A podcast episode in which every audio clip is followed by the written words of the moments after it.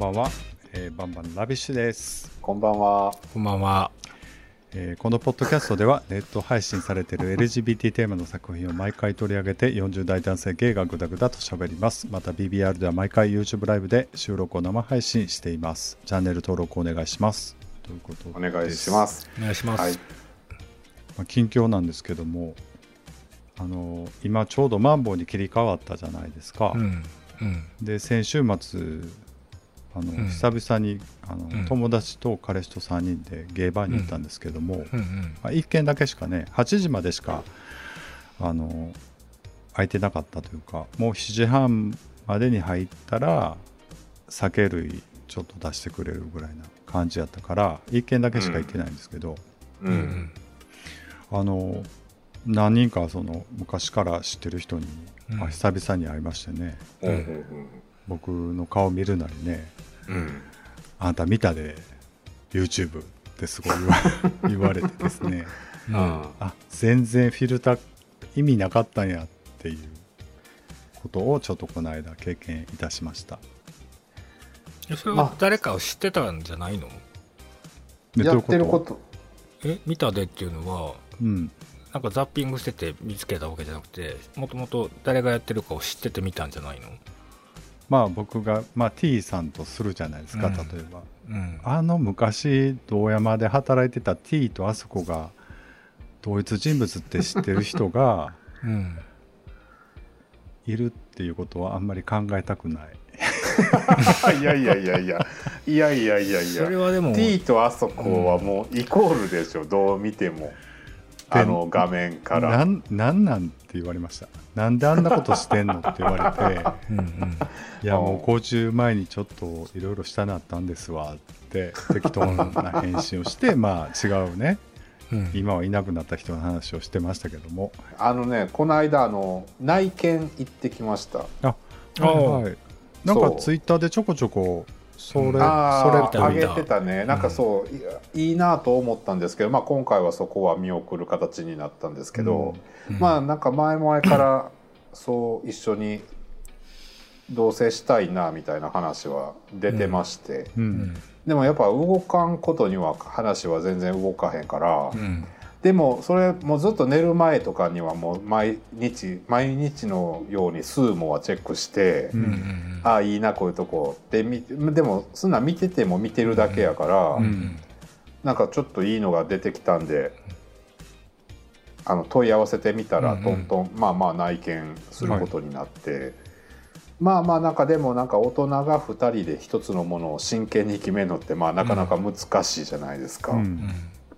まあだから時間はかかるやろうけどちょっとまあまあお互いが納得できるような部屋をうん。見つければいいなという感じですかね。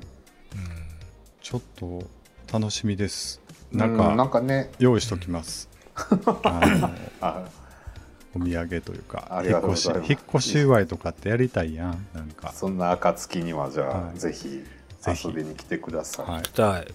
はい。うんまあ、野口さんは全然呼んでくれないからな 羊羹持っていく言うてんのにな。まあ、実家ですからね。はいということではい。92回ですけども「えー、アーシークレット・ラブ、えー65年後のカミングアウト」っていう去年の、えー、ネットフリックス配信の、えーうんドキュメンタリー映画ですね。はいはい。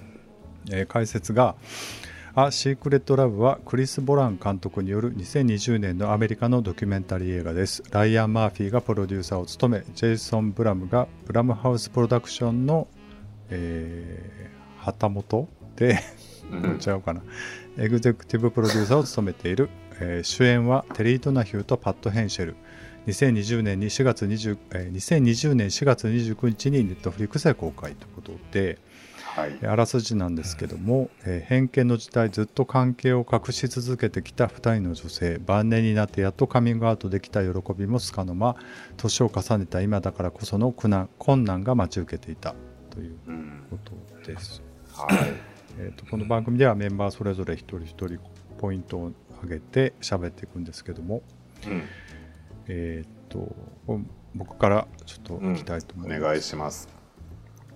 えーこれあの見る側の年代とか年齢によって感想が変わる映画だなと思いました、えーうん年を取ると切実度がすごい増していくなっていううん。話で、もうそれに尽きるって感じかな、うん。この映画ドキュメント。そうですね。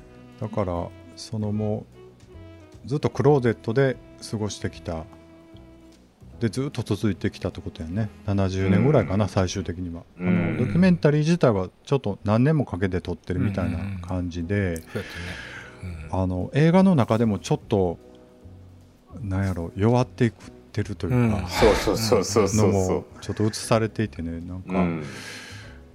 その一方の人の方がちょっと若いんです。年の差が若干あるんですよ4ねつ4つぐらいじゃなかった？ううんんで僕この年上の人やからテリー・ドナヒューさうん。ん。がモデルになってるというか、あのプリティリーグは見てたんで、ああうんうん。あテリーさんがあまあまあまあでも女子プロ野球パル野球でとかね。うん。だからあのグマドンナが出てたやつね。マドンナ出てたし、ん。トム・ハンクス監督出てて、はいはいはいはいはいあはい。のあこの映画の人がまあそういう感じでと思って見てましたけど、はい。まあなかなかなんか辛い 辛いっていういう言葉にまとめるのも違うとは思うんですけど、あもうこれが人生なんだとは思うんだけど、まあちょっといろいろ考えさせられるし、結局この2人はお金、貯金がだいぶあったっていう話なんですよ。そう。100万ドルもあるのにどのこうのってすごいばらされてて。すごいなと思ったけど。いやでも100万ドル貯めよう思ったらまあちょっとなーと思いながら見てしまう。まあちょっとな。46歳でございました。そうそうそう。だから普通のおばあちゃんとかじゃないもんね。あのその、うん。それこそそのプリティリーグの女子プロ野球選手やった人と、うん。なわけやから、あとでもああとアメリカってその資産運用するやん、うん、それで増えたのかもしれないですね、いややっぱりいろいろあのだってなんか野球カード持ち歩いてるとか言ってたから、うん。やっぱりそこそこ副収入的にはいろいろあるかな。で、うん。まあそんなにつつましく暮らしてたらまあまあうん。やっぱりたまるっていうか、うん。それアメリカやしなんかあそこまで有名人だったらっていうところはうん大きいと思うから、うん。普通のその65歳以上のレズビアンカップルが、うん。まあ、1億以上貯めれるかって言ったらやっぱり難しいんやろうなと思うけど、難しいやろそりゃ、まあ、ただお金があるからって幸せかどうかっていう話でもあるんやんあのドキュメンタリー自体は。ううん。んなんかお金の使い方下手くそ？使い道？えなんでそんなに貯めていや、まあ。別に必要なかったんやろ必要なかったんか、うん。二人でね、うん。でも結構へ部屋の中飾りとかなんかいっぱいあったからうん使ってたんは使ってたんじゃない、うん。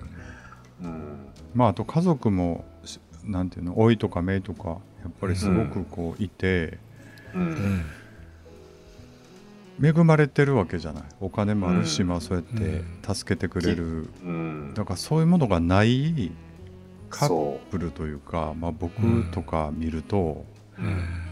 いやどうなんねやろ俺そうやろ。思っててしまう。不安に不安に不安が。うんなん。か火あんなに油を注ぐように不安が募っていくってあ感じ、ん。な泣きながら心配してくれる親戚なんておらんやろ。なあダイアナ。うん、ダイヤなね。ダイアナがかわいそうやった、うん。うん。パッドがちょっとやっぱりねあのー取られるじゃないけどライバル心をもライバル心みたいなのあるかもしれないみたいなこと言ってたやん。ダイアナ、うん。あれはでも、うん。ダイアナの日なんかそのヒステリック？自意識過剰というかうん。なんかやと思うけどな、うん。ああそなんかちょっと編集がそういう編集にししてたけど、うん。まあ実際にはちょっと違う感じなんかなと思って見てたけどな。ダダイアナがだってその発狂した時に、うん。パッドはちそんな風に思ってたの？違うの違うのって駆けよ駆け寄ってまで説明しようとしてたえ？やん？パッドはちょっとえそんな風に思ってたの？ショックだわって言ってなかった？あのそうだね。そのえっと字幕的には多分そうやと思うねんけど、発生しているうん。その空気感はうんなんあの ショックですっていう感じ。だった、うん。うんでもなんか、まあ、ちょっと話ずらすとううん。んああいうこう選択肢のない時代だからこそこう育まれる愛情というか友情というか、ううん。んこう今みたいにある程度その国によってはとか社会によってオープンにできる状態になったら、うん。あそこまで長く続くカップルっていうのがうん成立できんのかなとか、そうね。うん。でも僕うん。が、まあ、その、まあ、時代的なものもあると思うけど結局のところはい。どんだけいかに合致した巡り合わせだったかってところに時代は関係ないんじゃないかなと思いますそう、ね。うん。うん。ともう思うけどな。天丼しか。か頼まれへん世界やったらやっぱりずっと天丼を食べ続けると思うんですよ天丼美味しいしでも今この時代でもそういう状況だったりとか、うんなんかあるとは思うので、巡り合わせがいかにどうあるかってことやと思うんですけどね。うん天丼？いや選択肢がたくさんうんもう一つしかないとかもうこの人と別れたら私はもうレズビアンじゃなくなってしまうみたいな社会だった時にうんやっぱりそれは関係性がやっぱお互いに長く続くだろうなっていうのはあるのかなと思うけどまあうん野口さんは別にそういうことじゃなくてやっぱりあのそ2人があの運命的に出会ったからっていうことかなっていうことかな。そうですね。あそこさんの言ってることもわあの同意ですよ。うん。うん。うん、それだけではやっぱり今でもそういうことはあるんじゃないのかなとはうん思います。僕言っていいですか？はい。え？どうぞ。入ってきてください。そこであの続くと思うんですけど、そのままあのあテリーさんやね。テリーテリーとパッドが出てくるんですけど、そのパッドがテリーに出会うまでうん。はなんか結構悲しみに満ちてるねやんかバックグラそうウンねなんか出会う人出会う人が死んで、うん。死んだ死んだってな。そうそう死んだ死んだ死んだって言って。うんでなんかその死に方もその戦死だったりとか、うん。列車にひかれて親が2人亡くなってしまうとか、結構悲しいバックグラウンドをお持ちでいらっしゃったんですよ。うんででもそこはもうそのスポットでこう紹介するだけやったのでうん。なんかそのテリーと出会ってそのそれこそ運命の出会いみたいな感じ方をしたというところに至る経緯を想像したらうなんかすごく心が痛くなっちゃいました。うん。うん。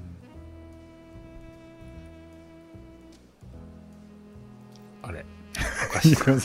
わかる。そうだなあれっと思ってて気持ちわかるよ。怖いよね沈黙って。ちゃいますよ僕僕の発した後沈黙多いよね。そんなことないそんなことない。僕あれって結構なんか多くない？そうですね。なんかそのスポットで紹介されるって言ったけどやっぱりその手紙であるとか写真であるとか、まあナレナレーションで説明されるだけなので、うん。なんかまあもうちょっとこういろいろ知りたいなっていう気はしましたけどね、うん。確かに、あとそのそうパッドはもうその頼る人が弟にまで見放されているのでいないのよ。なのでテリーしかいないっていう気持ちは強く持っているはずだから、そこでダイアナがなんかライバル心を持ってるみたいなのっていううん価値観を持つのは間違ってるって思ったんですよ僕、うんうん。うん確かに、うん。私のすべてって言ってたもんな、ううん。んテリーは、うん。うん。はい、じゃあテリーさん。1個目はい。1個目はなんかあんなに嫌がってたのに施設に入った途端いい決断だったとか言い出してるの可愛いと思ってうん。うん。あんなお金持ってのになんかダイアナがあんだけ進めてもう心配やからとにかく施設に入ってくれってダイアナがすごい説得すんねんけど、うん。でパッドはパッドはまあまあねあのそあのお金のことはダイアナには秘密よとかってテリーにも言うてるわけやん。うん。うんうん。でなんかすごい拒んでたのにいざ入ってみたらなんかすごい居心地よさそうにしてよかったみたいな顔してるからうん。可愛いと思って。そこはでも自分自身でこう言言ってたよね。その26年間うん。あの愛着のある家をうん。離れるっていうところに抵抗があったけども、うん。いざ、まあ、踏み出してみたらよかったっていう、うん。でもどうなんやろうなってそのそりゃあのあんだけテリーの家族からしたら、うんそのパーキンソン病をうん。テリーは患って、ううん。ん。そりゃもう心配やん。であの年のうん。おばあちゃんが2人で2人だけで離れた土地で住んでるって、うんうん。それはちょっと誰かこう何かあった時にすぐ見てもらえるようなところに入ってよっていうのを、でもそれもうるさいなってなってまうんかな。うん。うん。まあ、それはその、うん、なんかテリーはなんかパッドがすごく拒絶してる感じはそう映ってなかった、うん、だからパッドはだからそうん。の愛着のあるところやし、うん。もう勝手な僕の想像でうん。ですけどパッドとしては、うん。この長年連れ添った人うで、ん。何もかも知っている熟知しているので面倒を見れるっていう気になっている可能性はあったと思うねんか。うん。だからそのたまにしか来ないダイアナうん。は旗から「やいやいやいや言うてるだけでしょ」っていうところに行ってしまう気持ちもわかるけどな。ううん。だその自分のそのあの体力を過信しているところはもちろんパッドにはあると思うねんけど、うんうん、でもなあの自分の全ての人全てやからうん。あの自分があのな面倒というか2人でやっていけますっていう信じてる気持ちが強かったんだと思う。うん。そうねうんっていうふうに見見てました。えっと僕のコメント次はもう良いドキュメンタリーでしたということでまあいろいろ思うところはあるんですけどうんどうしていこうかなって思いました。うん。え？僕の人生はどうなっていくんだろうなと思って。だからこう2人でだからた、ほんまにこうたまに来る親戚というか、あのなんか途中で来たダイアナがこんなに痩せてしまってうわーってヒステリックにこう叫ぶところがあるじゃないですか。こんうん。たもうなかなかあの施設に行かないと思ったらこんなに痩せてって言ってパッと攻めるシーンがあるけどうん。あの毎日毎日こう生活していたらやっぱりうん。うん。でどんどん死に近づいていくわけじゃないですか医者にも電話したりしてこうパッドはパッドなりにいろいろやってるんだけれども、やっぱりなかなか悲しい話だなと思うんですけどね。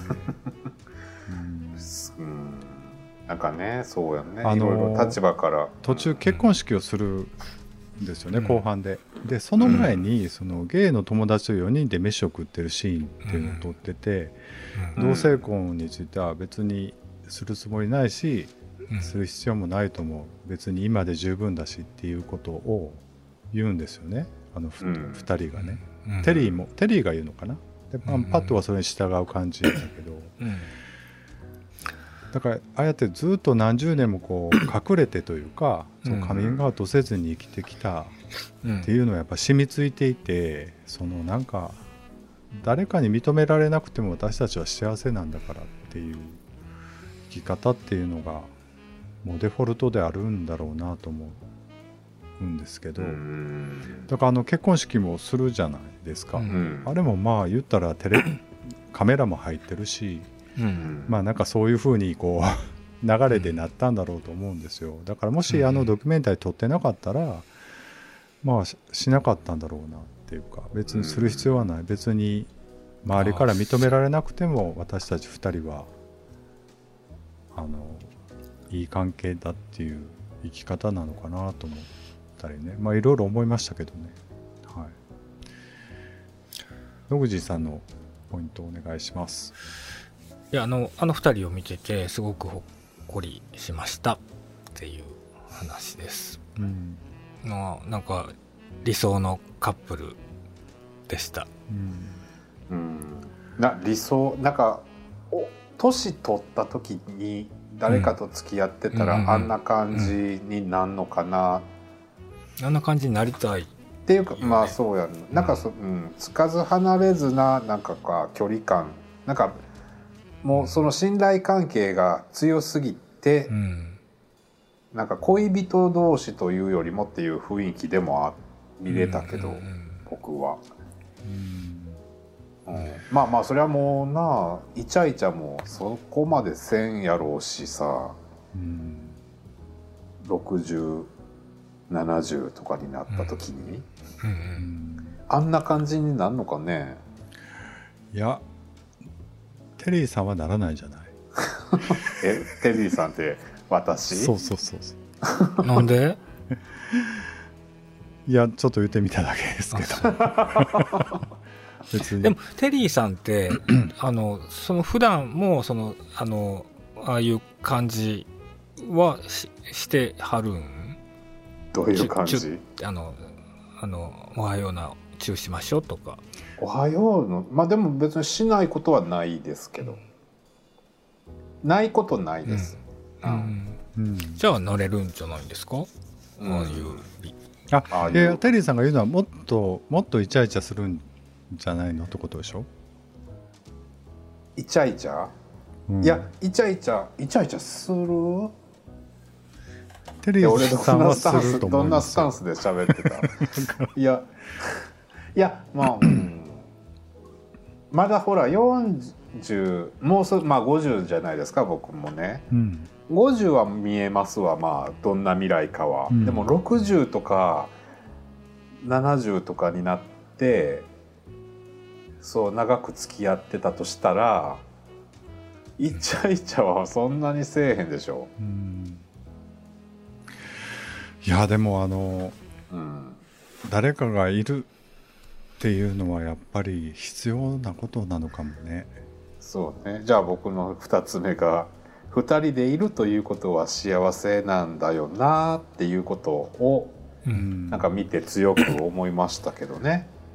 うん。それもずっと一緒にいるから、まあ、うん。いろんなことを分かりつつあちょっと今は距離取った方がいいとかさそう。いうこと分かってる2人だから、なんかそう。であの慣れ初めとかなんか2人のこんなことがあって喧嘩した別れたとかはそこまでうん。描かれてなくて、うん。もう今のあまあその何？昔のその同性愛がうん。犯罪みたいにな時代をこう 生きてきて今うん。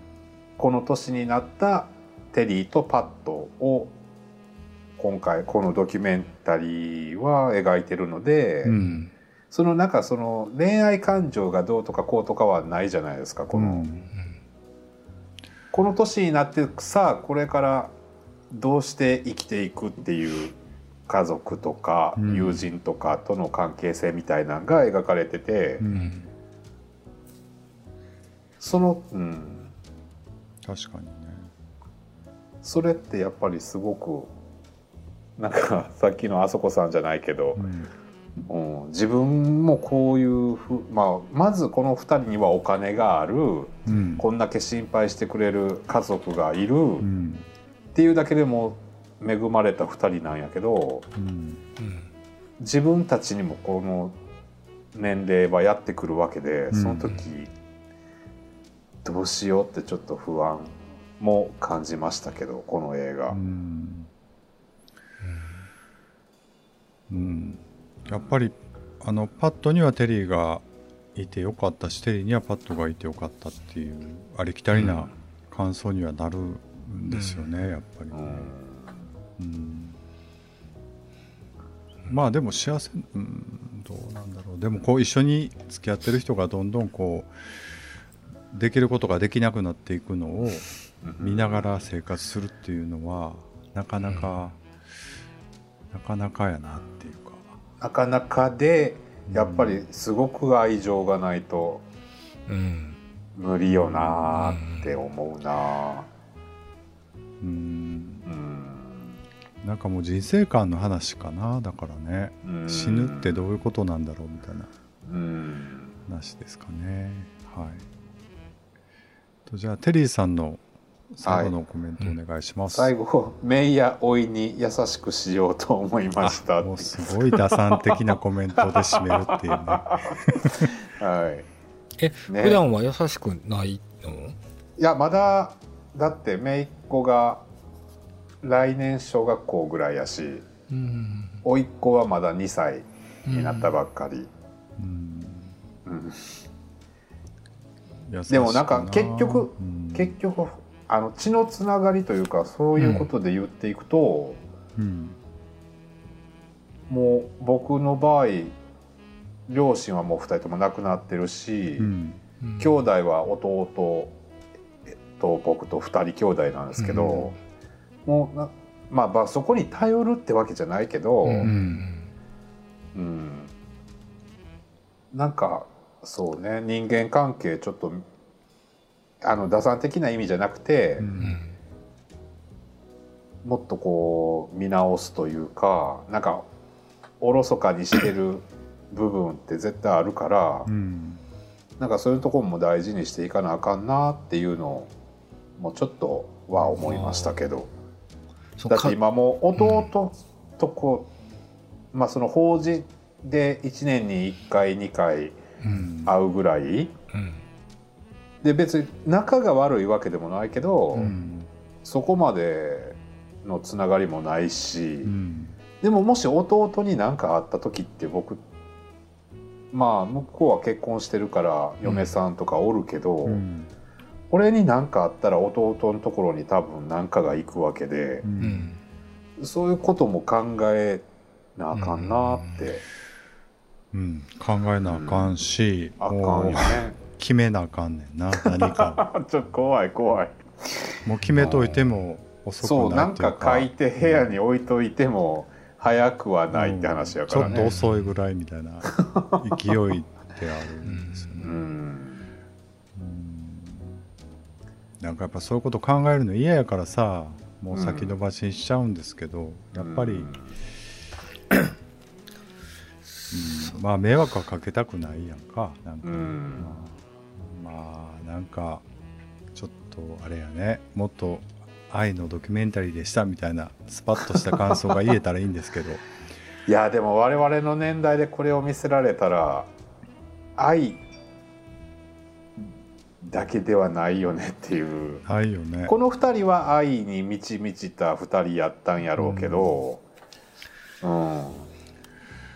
うん。そう。そうやなおかお金の余裕も絶対あるやろうからうんそこはな、すごい大あの大事やおんな。お大きいと思うよね、うん。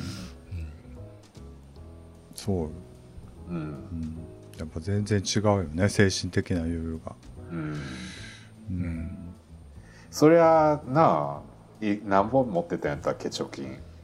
え100万ドル。あるじゃないのとか言って、やったらそりゃな、うん。うん、なんかあったらそれで なんとかなる思うかもしれへんしな。で持ち家やしみたいな話やからさ、うん。であのドキュメンタリーの最後でまあ残念ながらテリーさんかな。テリーさんは亡くなったっていう話になっていて、うん。まあ若い方のパットさんが残されたっていうので終わってたんですけど、うん。うん。そう。だからなんでやろうなレズビアンカップルのっていうよりも本当に一人の女性が、まあ恋人と年を取っていくっていうなんかそのレズビアン、レズビアンっていう話でもなかったような気もするんですよね。よね。うん、もうそう。そうそうそうそう、ちょっと、はいなかなかまとまりませんが点数をいきたいと思います。はい、えーあそこが7点です。野口は8点です。テリーは7点です。はい、そこそこ。うん。なんですけどもこれだからなんやろうな。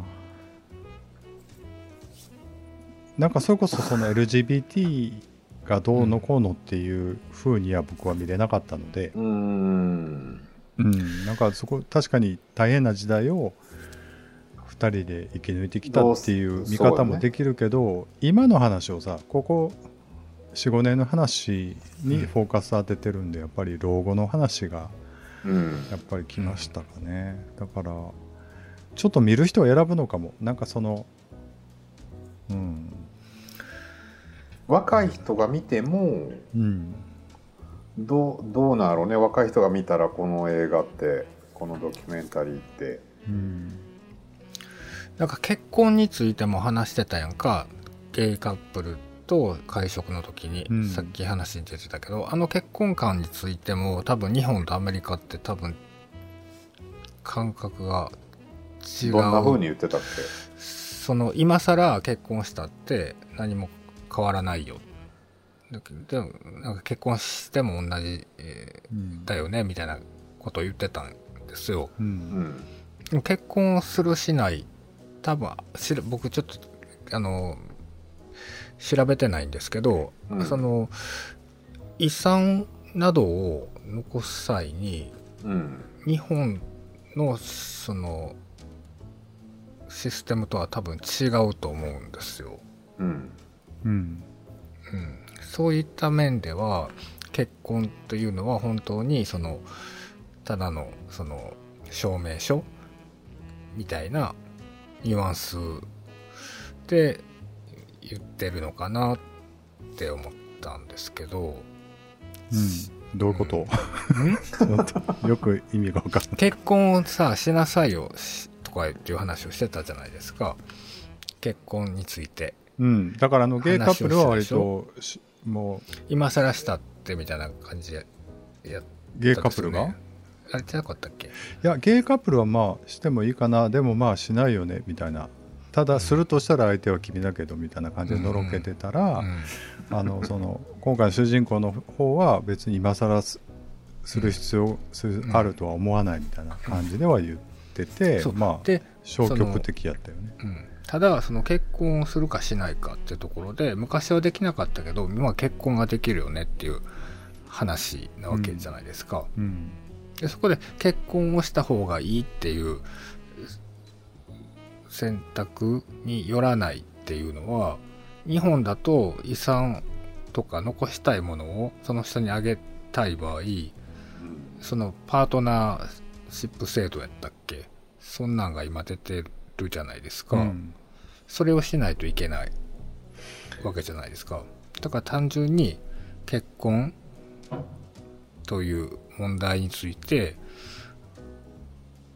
僕らとはちょっと感覚がちょっと温度差温度差なんか違うんじゃ違うんじゃないかないのかなってこと、うん。うん。いや僕はいそうそう感覚で言うと一緒やなと思って聞いてましたけど、うん。あの別に今更する必要ないっていう話で、まあだからそういう相続的なことはうまいことも運用したりとか名義を書き換えたりしてるのかなっていうふうには想像できるけどだから日本のカップルも別に、まあ、ゲイカップルに限って言うと、まあ、それぞれ仕事してたらそれぞれの名義で保険なり何なりがあった場合に、うん。まあ、そこまでそのどっちが死んだらどっちが困るっていうのもまあどうかな。そそのために結婚するというよりはもしそれだったらなんかもうちょっと養子とかそういう方法を取るっていうふうになるんじゃないのかな。うん、でもアメリカはそんな考えはないんじゃないのっていうところです。僕が言いたかったのは。何かしら書類でもう譲渡ができるシステムなのかなって僕は思ってたんですけど、うん。アメリカの場合は。日本はそうそういった養子にしたらいいやんっていうそのステップを踏まないといけないわけじゃないですか。うん。うん、うん。いや、もう、分かったけどうん 分かったような分から僕僕が僕が向かおうとしてる着地点が僕自身では分からなくなってきた。いやだから日本とアメリカのそのまあちょっと年いったそろそろうん。就活をしようかなっていうカップルの結婚観が結構違うんじゃないかっていうところを、うん。が論点じゃないですか今。うん。だからそういう意味では結婚観についてはあまり変わらんのかな逆に。だからそあの年代ねそのアメリカの60代、70代、うん。やっぱりこう日本日本の方がまあ 10, 10年か20年ぐらいちょっと遅れてるっていうふうにも考えるとうん。僕の結婚観と似てるなとは思って聞いてたんですよ。だから別に祝福さされる必要あるのかな別に自分ら2人がまあそれで納得できてたらいいんじゃないかなっていうふうには思ってあんまり変わらんなっていうふうには思ってたけどもしかしたらその制度的な差があって今日本のカップルの方が切実にうん結婚を望んでるカップル多いかなっていうことですよね要するにね。はい、すいません。そういうふうに説明ができなくて。そうそうそう、それ、それ。その、あの、あの、あの、会話の中身っていうのはすごく深くて、ふ深深いなと思ったんですけど、うん。でもその、そもそも、その、なんかその、うん、せうん、ちょっと違うんじゃないのかなって思う。でもその年上の方が先亡くなってその人の名義の部屋だったらもうすぐ出ていけっていうふうになるとか、うん。うんまあそういう問題は実際起こってるらしいもんね、うんうん。話には聞くから、うんうんあと結局その先ほどテリーさんの話じゃないけど疎遠な弟とかにまあ疎遠テリーさんとか疎遠って言ってないよ。あのなんて なんだろう。その、うんまあね。うん。まあ、そういうとこに全部その財産がいってしまう。その残せないっていう問題はやっぱり結婚しないっていうかそういうことを何も手を打ってなかったらそうなるってことや、うん。うんそう。はい。はい。はい。ということでねあのシークレットラブまたぜひあのちょっと40なんかね以上になったらやっぱりなかなか見てほしいかも来るものがありますんで、うんどうしてもねなんか30代のノリで刹那的に生きてしまうとなかなか辛いなって思う今日この頃でした もう言葉にすればするほどなんか辛くなってくるから、パッと終わりましょう、これあ終わりましょうかはい、はいはいじゃあ野口さんお願いしますはい。えー BANG BANG RUBBISH ではツイッターアカウントを開設しています。次回のお題や配信予定などのお知らせをツイッターにてつぶやいています。ツイッターアカウント名は、アットマーク BANG 2 RUBBISH、BANG 数字の2、RUBBISH です。フォローよろしくお願いします。お願いしますお願いします。はいということではい。今日も無事終わりました。またよろしくお願いします、ありがとうございました。よろしくお願いしますお疲れ様でした。お疲れ様でした。おやすみなさい。おやすみなさい。